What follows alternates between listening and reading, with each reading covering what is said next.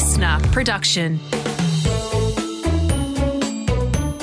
Welcome to Morning Kids. Hello there. How are you today? My name's Virginia, and I'm so glad that you're here. Morning Kids is the show where we get to learn all about the wonderful world we're living in, and we have lots of fun while we're doing it. Does that sound good to you? Great. Well, let's get started. Us about today. We are in the middle of the week. Do you know what day starting with W is the middle of the week? yes, I think I can hear some of you yelling out Wednesday from here. Great job. Today is Wednesday, the 8th of March, 2023. And the special day that's celebrated today is International Women's Day, which is when we celebrate all of the achievements or important things that women from all over the world have done and continue to do. You see, for a very long time, men and women were treated very differently, and women were not allowed to do a lot of things that men did just because of who they were. And even though in places like Australia, where things have become much better for many women, there are still some places around the world where women and girls don't get to do the same things as boys and men. And it might be a little bit tricky for you to imagine that. So, on International Women's Day, it's a good reminder that everyone is equal, no matter who they are or what they look like. After all, we're all good at doing different things, and it's important that we all work together. So, to all of our morning kids friends and all of our extended friends and families and community, we say a very happy International Women's Day. Yes, the day of the week where we get to learn fascinating facts about animals. And today's topic comes from our morning kids friend Sophia, who sent us an email asking if we could talk about fish and how fish breathe underwater. What a great idea, Sophia. Fish are pretty interesting creatures that come in all different shapes and colours and sizes. Some fish can live in salt water, like the ocean, while others live in fresh water, like rivers or lakes. There are about 30,000 different types of fish in the world. Can you believe that?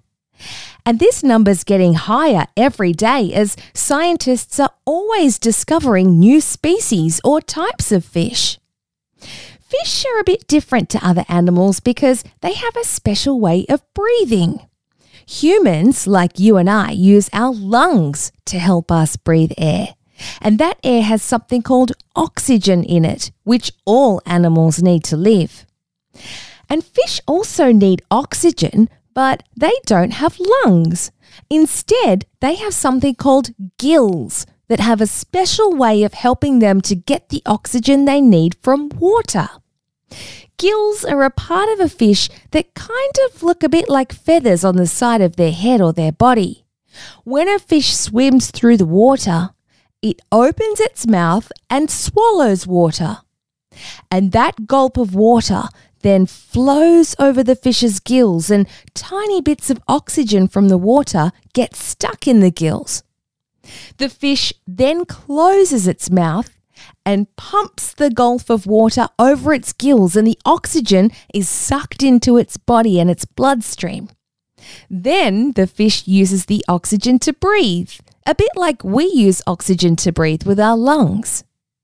So, friends, gills are pretty amazing because they help the fish to be able to breathe and stay underwater for a really long time without ever needing to come up for air.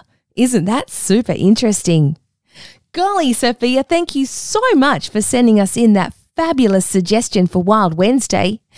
And if you've got a question or something that you'd like us to learn more about, remember you can always email us with the help of your grown up friends to morningkids at sca.com.au.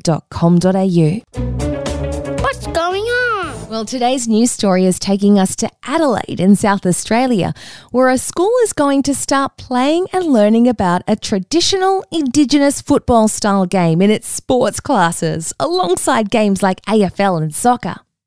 The game that's going to be taught at St Peter's College is called Pando, and it has a special ball that's made with possum skin, so it's furry and soft to touch. Pando was a game that was first played by the Kaurna people of the Adelaide Plains. And the word Pando in the Kaurna language actually means a ball to play with.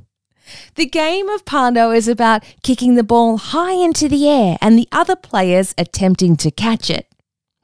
One of the teachers at the school said, Normally, when we learn a new sport, we start with skills and how to play the game. But this time it will be a little bit different. And that's because when the students at St. Peter's College are taught about Pando, they're first going to learn all about the history of the game and what it means to Aboriginal culture. And then they'll learn the skills and how to play. Local Kaurna elder Uncle Jeffrey Newchurch thinks it's great that Pando is being taught at the school as a way to give students a better understanding of Indigenous culture. So it sounds like students are going to learn some very interesting facts about the game of Pando, and it sounds like they're also going to have lots of fun at the same time. Let's have some fun. what a terrific idea! Were you listening closely today? Well, let's see what fun facts you can remember. Question number one.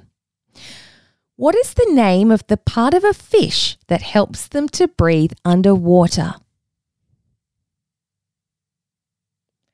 Did I hear you say gills? That's right. Gills do a very important job for our fish. And question number two today is What's the name of the traditional Indigenous football style game that's going to be played at St. Peter's College?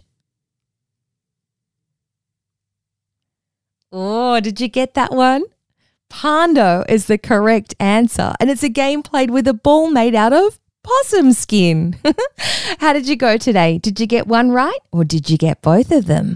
Time to say goodbye. Well, that's all we have time for today, but don't worry. We'll be back again tomorrow with lots more fun facts, and we'll be continuing our Morning Kids road trip around Australia. I cannot wait to find out where our next stop's going to be. Until then, I hope you have a fun and joyful day, remembering to be silly and be honest and be kind. And I'll see you again tomorrow for Travel Thursday.